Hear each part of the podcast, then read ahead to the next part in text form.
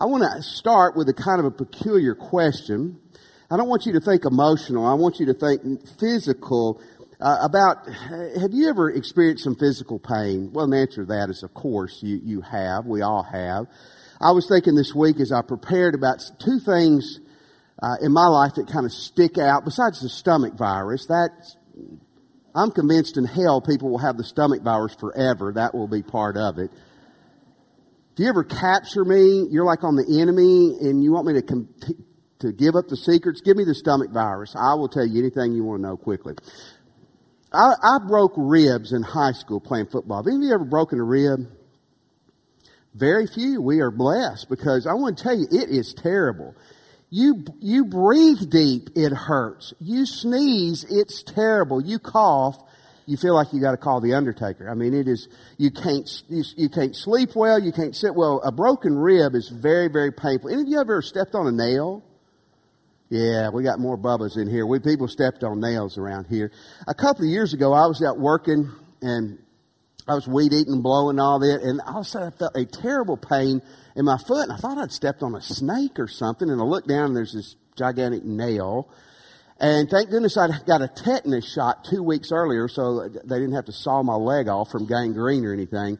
But stepping on a nail is very, very, very painful. Well, this morning in Luke 15, we're concluding our series on the good, good father. We're going to look uh, at an angle of the prodigal son story that I have never preached, and I have actually I've never heard on uh, this preached. Luke 15, if you have your Bible. But I'm going to tell you something that hurts very deeply, and that's when when someone you love goes the wrong direction in life. It hurts deeply. When somebody that you care about and you have a relationship with starts going a direction that's going to be costly for them, going to cost you at least emotionally, and, and that's going to be painful and, and, and going to be, have a sad ending, to be corrected, but still going to be a lot of pain. It hurts deeply. You, you might be here today and you're not a Christian, but, but you understand people you love going in a direction that's wrong and how it can hurt them. So join us and hopefully you'll give your life to Christ today. Many of you here are parents. Maybe you're not a parent. But it could be your kid. It could be your roommate. It could be your best friend. Some of you, it could be your parent that for whatever reason, they bend off and they go a direction against what's right and against God. And man, let me tell you, if you have a heart and you love people, that hurts deeply. Our story in Luke 15, we looked at this two weeks ago, but I'm going to give you some quick uh, update on it. Verses 11 through 13, Jesus said there was a man, and Jesus is trying to show God in us. There was a man who had two sons. The man here is, is God, but again, it's good for an earthly father. The younger of them said to his father, Father, give me the share of my property that is coming. And he divided it, he divided his property between them. Not many days later, the younger son gathered all he had, took a journey to a far country. There he squandered his property in reckless living. Now, these are Jewish people. He's telling a Jewish story. And in Deuteronomy 21, over in the Old Testament, here's what they said. When a, when a dad died who had two sons, the older son got two thirds of the estate. The younger son got one third. That's good for me. I'm the older son and got a younger brother, so I get two thirds of the stuff. The catch here, though, is dad's not dead. You get it? So it's kind of weird. It's like he goes to the father and he says to him, he, he says, Dad, I know you're not dead yet. Let's play like you're dead. I want what's coming to me from the estate. And the dad obliges him. And, and this had to be difficult, so he's got to liquidate property and things, and he gives his son one third of his property. And the son, it says, leaves.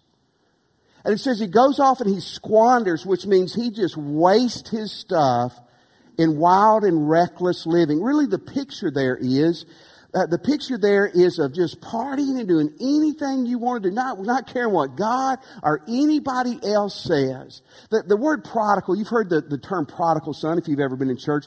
The word prodigal literally means wasteful. And this son went out and just wasted his life in wild and reckless living.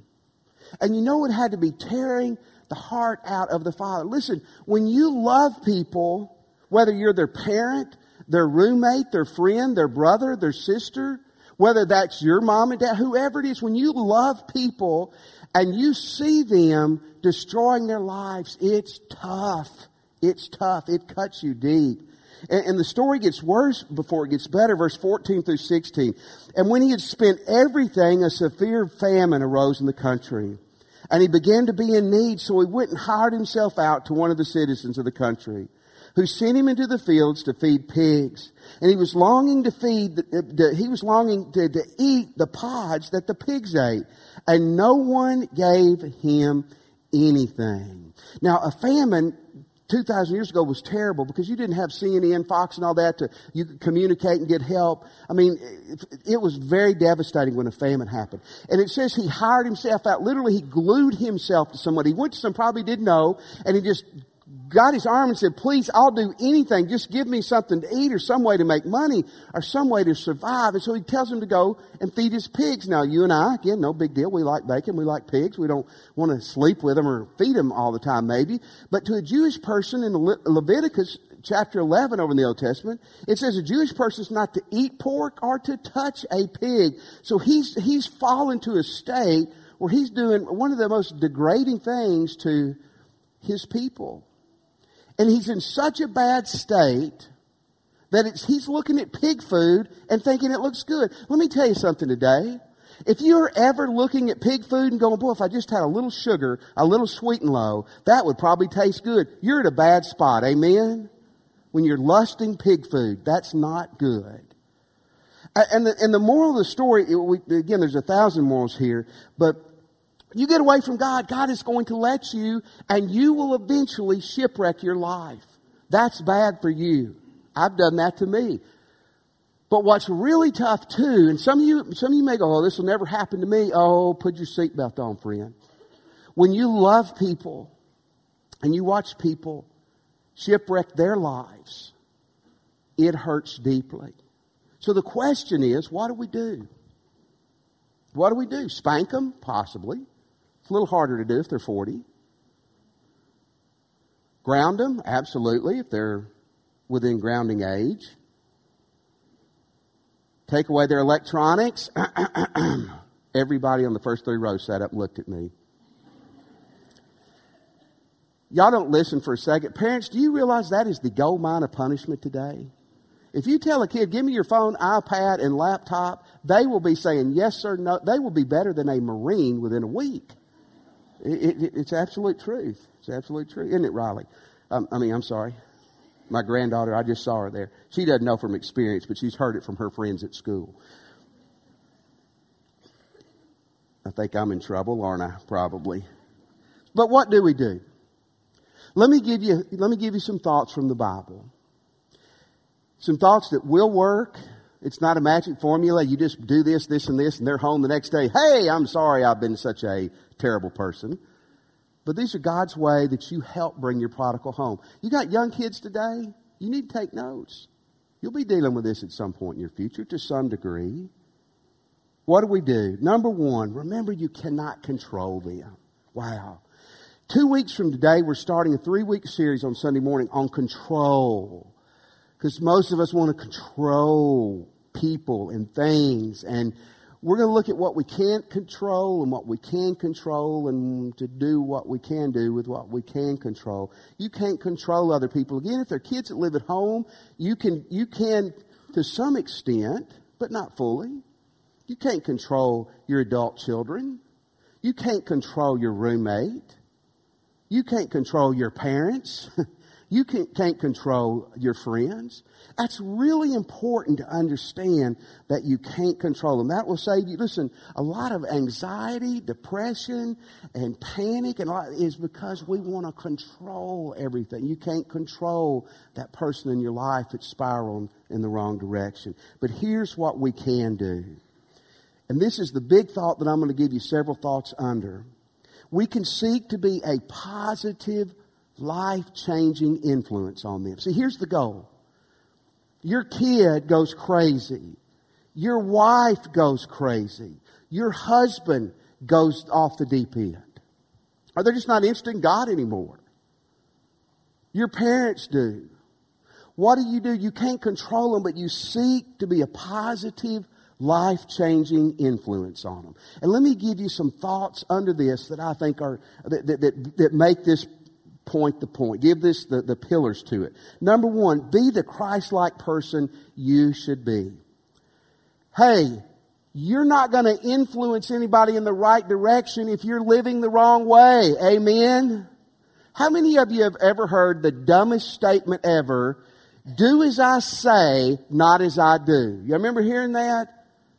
That's hypocritical 101. Uh, don't, don't do what I do, just do what I say. You know, by the time your child's 14, they realize you're an idiot if you're telling them that. Seriously. That's what Jesus did, didn't he? Hey, you better not, you better be pure, not sin, but I don't do it. No, of course not. Jesus gave us the word and he lived it out if you are going to influence that kid, that family member, that friend, you're not going to be do, doing it by being hyper religious, by being mean for God, holy and hateful, and you're not going to be doing it by being wild and reckless and no morals. Matthew chapter 5, verse 13 through 16. Listen to what Jesus said.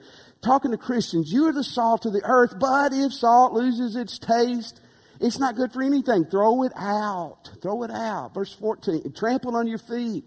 You're a light of the world. A city set on a hill cannot be hidden, nor do people light a lamp and put it under a basket, but on a stand. It gives light to all in the house. In the same way, let your light, your life, shine before others so that they may see the good works in you and give glory not to you, but to God who is in heaven. See, a lot of us want glory, but if, if we're living it right, we bring glory to God. See, in Jesus' day, and it's still the same today, salt Salt was probably more important then than it is today because they didn't have refrigeration and electricity.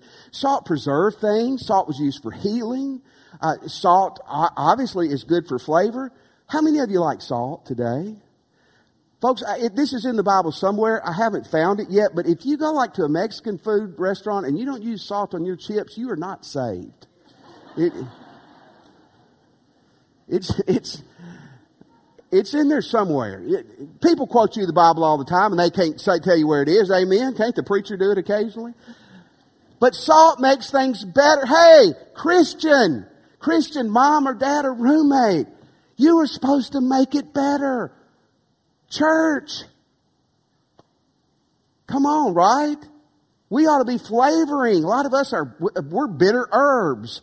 We ought to be flavoring. Light, man, light, light guides. Light brings warmth. Light brings comfort. How many of you are really, honestly, you're in church, are a little bit of a coward in a night light or something like that helps? Everybody's going, God saw you, and I did too. I get up at night, I use my cell phone. That's my cowardly. Because, it, you know, light, light comforts. Jesus is saying, look, you want to help bring that child back, that family member back, that friend back. You've got to start with you. You've got to start with you. Be salt and light. Be a positive, Christ-like person. Here's number two. Love them unconditionally. Verse 20, the hero of our story, God, and, and, the son arises and he comes to the father while he's still a long way off. His father saw him and felt compassion and ran and embraced him and kissed him over and over and over. Folks, what your prodigal and if you're a prodigal, what you need, what God gives, what they need from us is unconditional love. Love, unconditional love is not unconditional approval of bad behavior. We'll address that in a moment. Unconditional love means I love you regardless. I love you regardless. Proverbs 19:22. It says what is desired in a man is steadfast, consistent, faithful love. It's better to be poor than a liar. Character is more important than money. And what people need, listen, what your prodigal needs, they need to know that you love them anyway. That's what you need, and God does that. God loves us anyway. That's what we give them. Here's number three. As much as possible, keep a great relationship with them. Not always possible. They disappear. They're, they're drunk 24 7. They're spaced out on drugs. They're not near you. They don't want to be around you. It's not always possible, but, but, but if you have a relationship with someone, it gives you opportunities. This makes sense? If you hate me and I don't like you, you're not going to come talk to me. If we have some of a relationship, it leaves the door open. Religious people hear me. They're not going to come talk to you and listen to you just because you're a Pharisee. They're not. Fact, they'll go the other direction. Keep the relationship open. Number four, pray, pray, and pray for them. Nobody can stop you from praying for them. Isn't that the coolest thing ever? I've had people tell me, not many, but I've had a few. I'd say, I'm praying for you. I don't want you praying for me. And in my heart, this, this is immature, but here's what I was saying. I'm going to pray. I don't care what you want. I'm going to pray for you anyway. You tell me not to pray for you, you have just ticked me off. I'm going to pray for you a whole lot at that point. Isn't that the great thing about praying for somebody? Luke 18 1. Man, some of you need to hear this this morning. Jesus told him a parable to the effect that they ought to always pray and never give up. Wow. You ever, you ever got to a point with somebody or some situation, you go, I just, prayer's not working. You pray till they die or you die. That's a pretty good premise. You, you, you stay with it. You pray and you pray and you pray. I, I, I, get tickled. People's views on prayer is far more based on opinion than it is on the Bible. And, and people will argue about this. Someone will say, hey, prayer changes things. And I'll hear, no, it doesn't. God changes things. Prayer doesn't change things. Come on. Look, prayer is a huge way God has chosen to work. The Bible is clear. A lot of times we're not getting things because we don't ask for them. God says, I've chosen to work through prayer. So sure, prayer changes things. P- real prayer connects you with God who can do anything and everything. So sure, prayer is a means of changing things. You pray for that person and you keep praying for them. Here's number five. Don't approve of their wrong behavior. Now this is real important.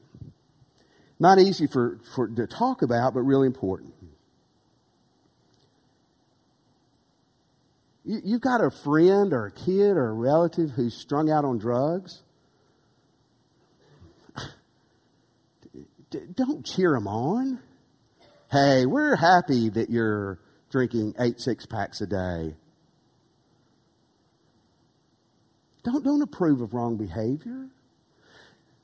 Several weeks ago, I was I was reading this this social blog.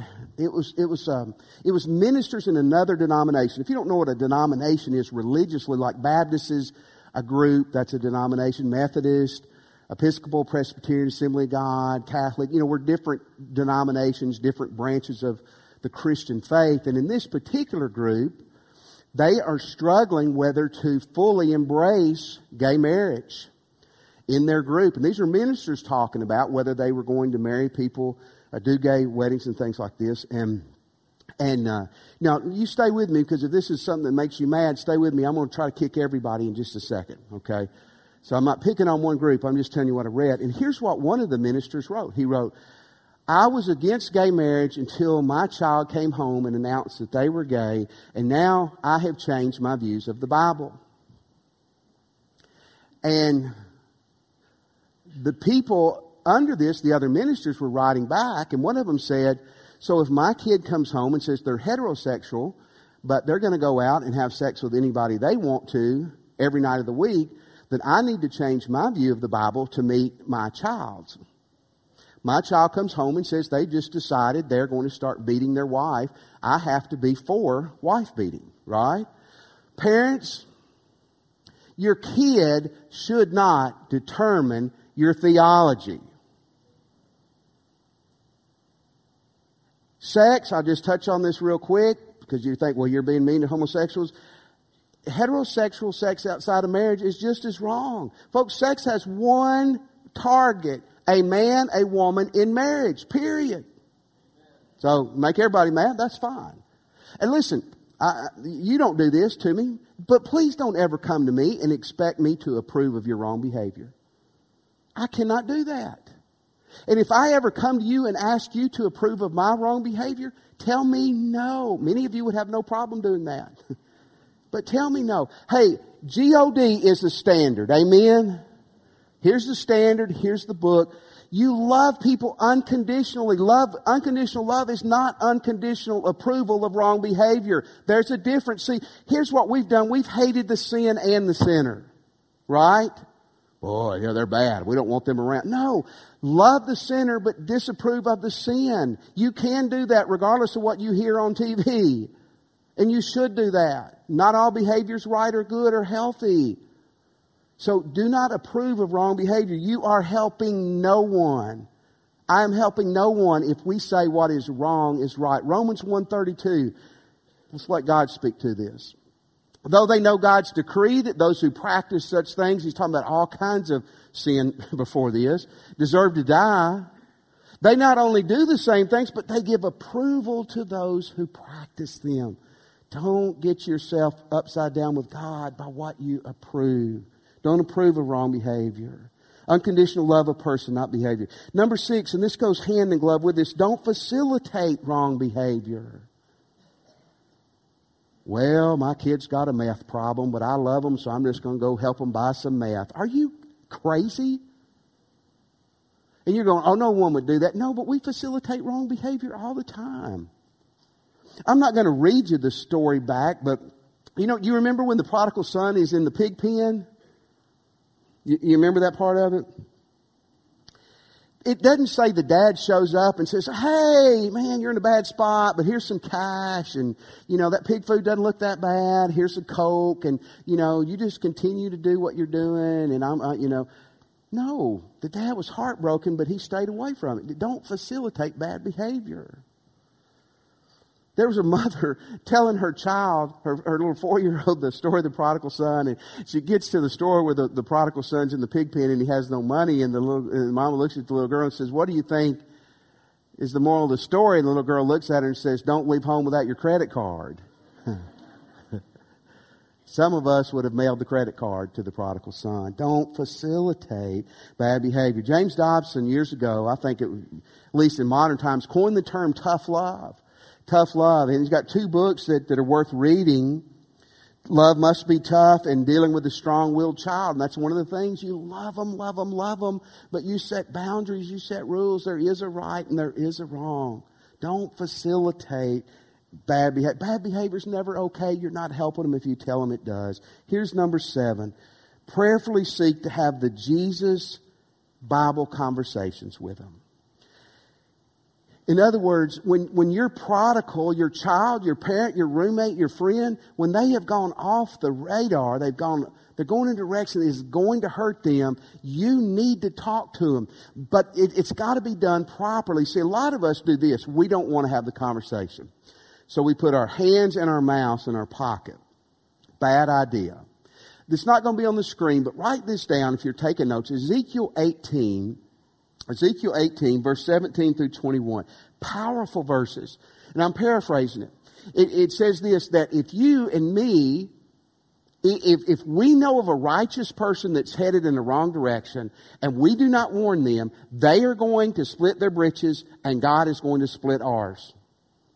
But if we warn them, what they do is on them and that we are free of our responsibility. And then he talks about a non-Christian. If a non-Christian's going, headed to, to, to, to, eternity without Christ, and we don't warn them, that's where they're going to go, but their blood's going to be on our hands. And then God says, if we warn them, if we tell them, they're responsible and we, we are honored for doing our part. But you got to do this wisely. When I first became a Christian, one of my best friends was, was a non-Christian and he was, all my friends were non-Christian, but this guy was probably one of my closest friends, and he was almost anti-God. I mean, he, there's a lot of things in his life that kind of pushed him that way. So I would invite him to church. I'd tell him about Jesus. Man, he was just like this. He was, he was, he was at an arm's distance. And I mean, at times heated arm distance. And I remember talking to my mother and I said, man, I'm so worried about him and I'm trying to talk to him. He doesn't want to listen. She gave me the best advice ever. She said, you've got to, you've got to be very wise in how you handle him. She said, if every time you see him, you're, you're, you're pinning him down and going, Jesus, Jesus, Jesus, give me the lighter. I'm going to burn your hand. That's what hell's going to be like. That's where you're going. If you do that every time, eventually he's going to beat you up because he's a lot bigger and stronger than you are. But he's also, he's going to avoid you like the plague. And so here's what would happen over the next 15 years. I would get to talk to him about Jesus about twice a year. When the conversations would come up, when the time was right, And now, and, and I, I played a little part in it, but I certainly there were a lot of other people. He's a strong Christian today. But it's frustrating for years. So you've got to have the conversation, but you have to be wise and ask God to give you wisdom as you help that person. And here's the last thing this morning. Always keep the door for them to come home. See, some of us aren't doing this this morning. It's, well, we facilitate it. We uh, come on home and, you know, do whatever you want. No, but keep the door for them open to come home. I'm going to just tell you the last part of this story. We won't, we won't read it. But in verse 20 through 24, the prodigal son, he's repentant and, and God's got a hold of his heart. And so he decides he's going home. And so he's coming home and the dad's looking for him. It's cool thing. The dad's looking. He sees him when he's far off and he runs to him. And men in this culture did not run. That was not dignified. He didn't care about dignity. He ran to him. It says he was filled with compassion deep in his heart, in his stomach. He was just moved when he saw his son. He runs to him and you know there were tears and he grabs his son and he, it says kissed him repeatedly over and over. And the son starts trying to tell him things, and the dad won't even listen. The dad says, Hey, bring the best robe out here. That's for the guest of honor. A robe that would have gone from his shoulders to his feet. Put a ring on his finger. A ring was for authority. He's back in the family. He's barefooted because he's lost everything. He says, bring him shoes because servants and poor people then didn't have shoes. This is my son. Get some shoes on and kill the best calf we have because we are, we are, these had to be southern people. We're going to eat the biggest, best steak we have tonight. Amen. And they had to have some ice cream too, but that what just missed, that didn't get in the Bible.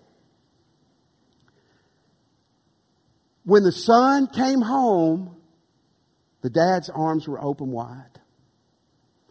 Some of us, man, some churches, if people come back, there has to be repentance. There has to be some change before you can embrace them back into the fold. They ought to always be welcome at the table, but there's a difference in being a part of the group again. We got to keep that door open. We've got, as a roommate, as a friend, as a parent, you've got to keep that door open. God has the door open for you this morning. And part of this story is about us seeing how to handle people in the same situation. I saw this this week, and it will tie into the sermon, I think. A man's walking down the street and he sees on a telephone pole a sign says lost dog. I'm, I'm a dog lover. I would have looked at that. And it also says big cash reward if found. That gets everybody's attention, doesn't it? So he reads the, he reads what he saw and he actually wrote it down. It says the description of the dog. He's only got three legs. He's blind in his left eye. He's missing a right ear. His tail's been broken off. He was neutered accidentally by a fence. He's almost deaf and he answers to the name Lucky. and the guy telling the story says, obviously, what that dog's been through, the dog is not lucky by the, the nature of what it's experienced, but the dog is lucky because he has an owner, no matter how messed up that dog is, he has an owner that's actively out pursuing him to bring him home. You have a God this morning who is actively pursuing you to bring you home. You're lucky. Amen? We call it blessed but those are in the same categories. So if you're a prodigal today or you're lost, God's looking for you. You are lucky. Maybe you're a prodigal today, and listen, some of you are lucky you have a family member or a friend who loves you despite it all and is trying hard to bring you home. You're lucky. And you're dealing with that prodigal this morning, and your heart's breaking. I want to tell you, you're lucky too. You're blessed too. You know why? You got a God that's got his hand on your shoulder, his hand in your hand, and he's going to walk every step of that journey with you. See, now the choice is all ours. What will we do with it? Let's pray.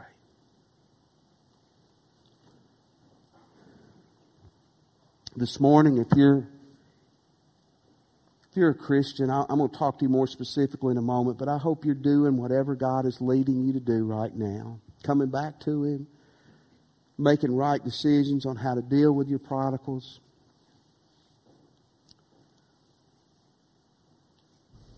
you're not a Christian or you're unsure and you're ready to give your life to Christ, pray with me. Pray with me where you are and just say, Jesus, I'm a sinner. And I want to turn from my sins.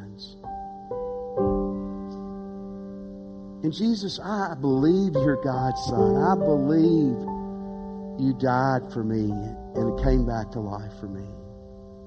Come into my heart. And I surrender my life to you. Let me have your attention. We're going to stand in just a minute. And when we do, here's what I want you to do. Maybe you just ask Christ in your heart or you're ready to do it. You're too shy to come down. You, you can catch us after church and we'll help you. But some of you, you need to, right now this morning, you need to come and cross that line with Jesus. Maybe you'd like to join our church. You can do that after church or you can come when we stand. Folks, I want to tell you, I really believe we're a church wide open to prodigals, led by prodigals, led by God who loves prodigals. Come and join us today. We'd love for you to. Maybe you're that Christian today who's far from God. You are headed towards disaster. Come back to God. Where you're standing, at the altar, come back to God today. Maybe you're the Christian who's dealing with the prodigal. Maybe you'd like to come and pray at the altar or let us pray with you. God, God's in your corner. Let him help you. Let's stand.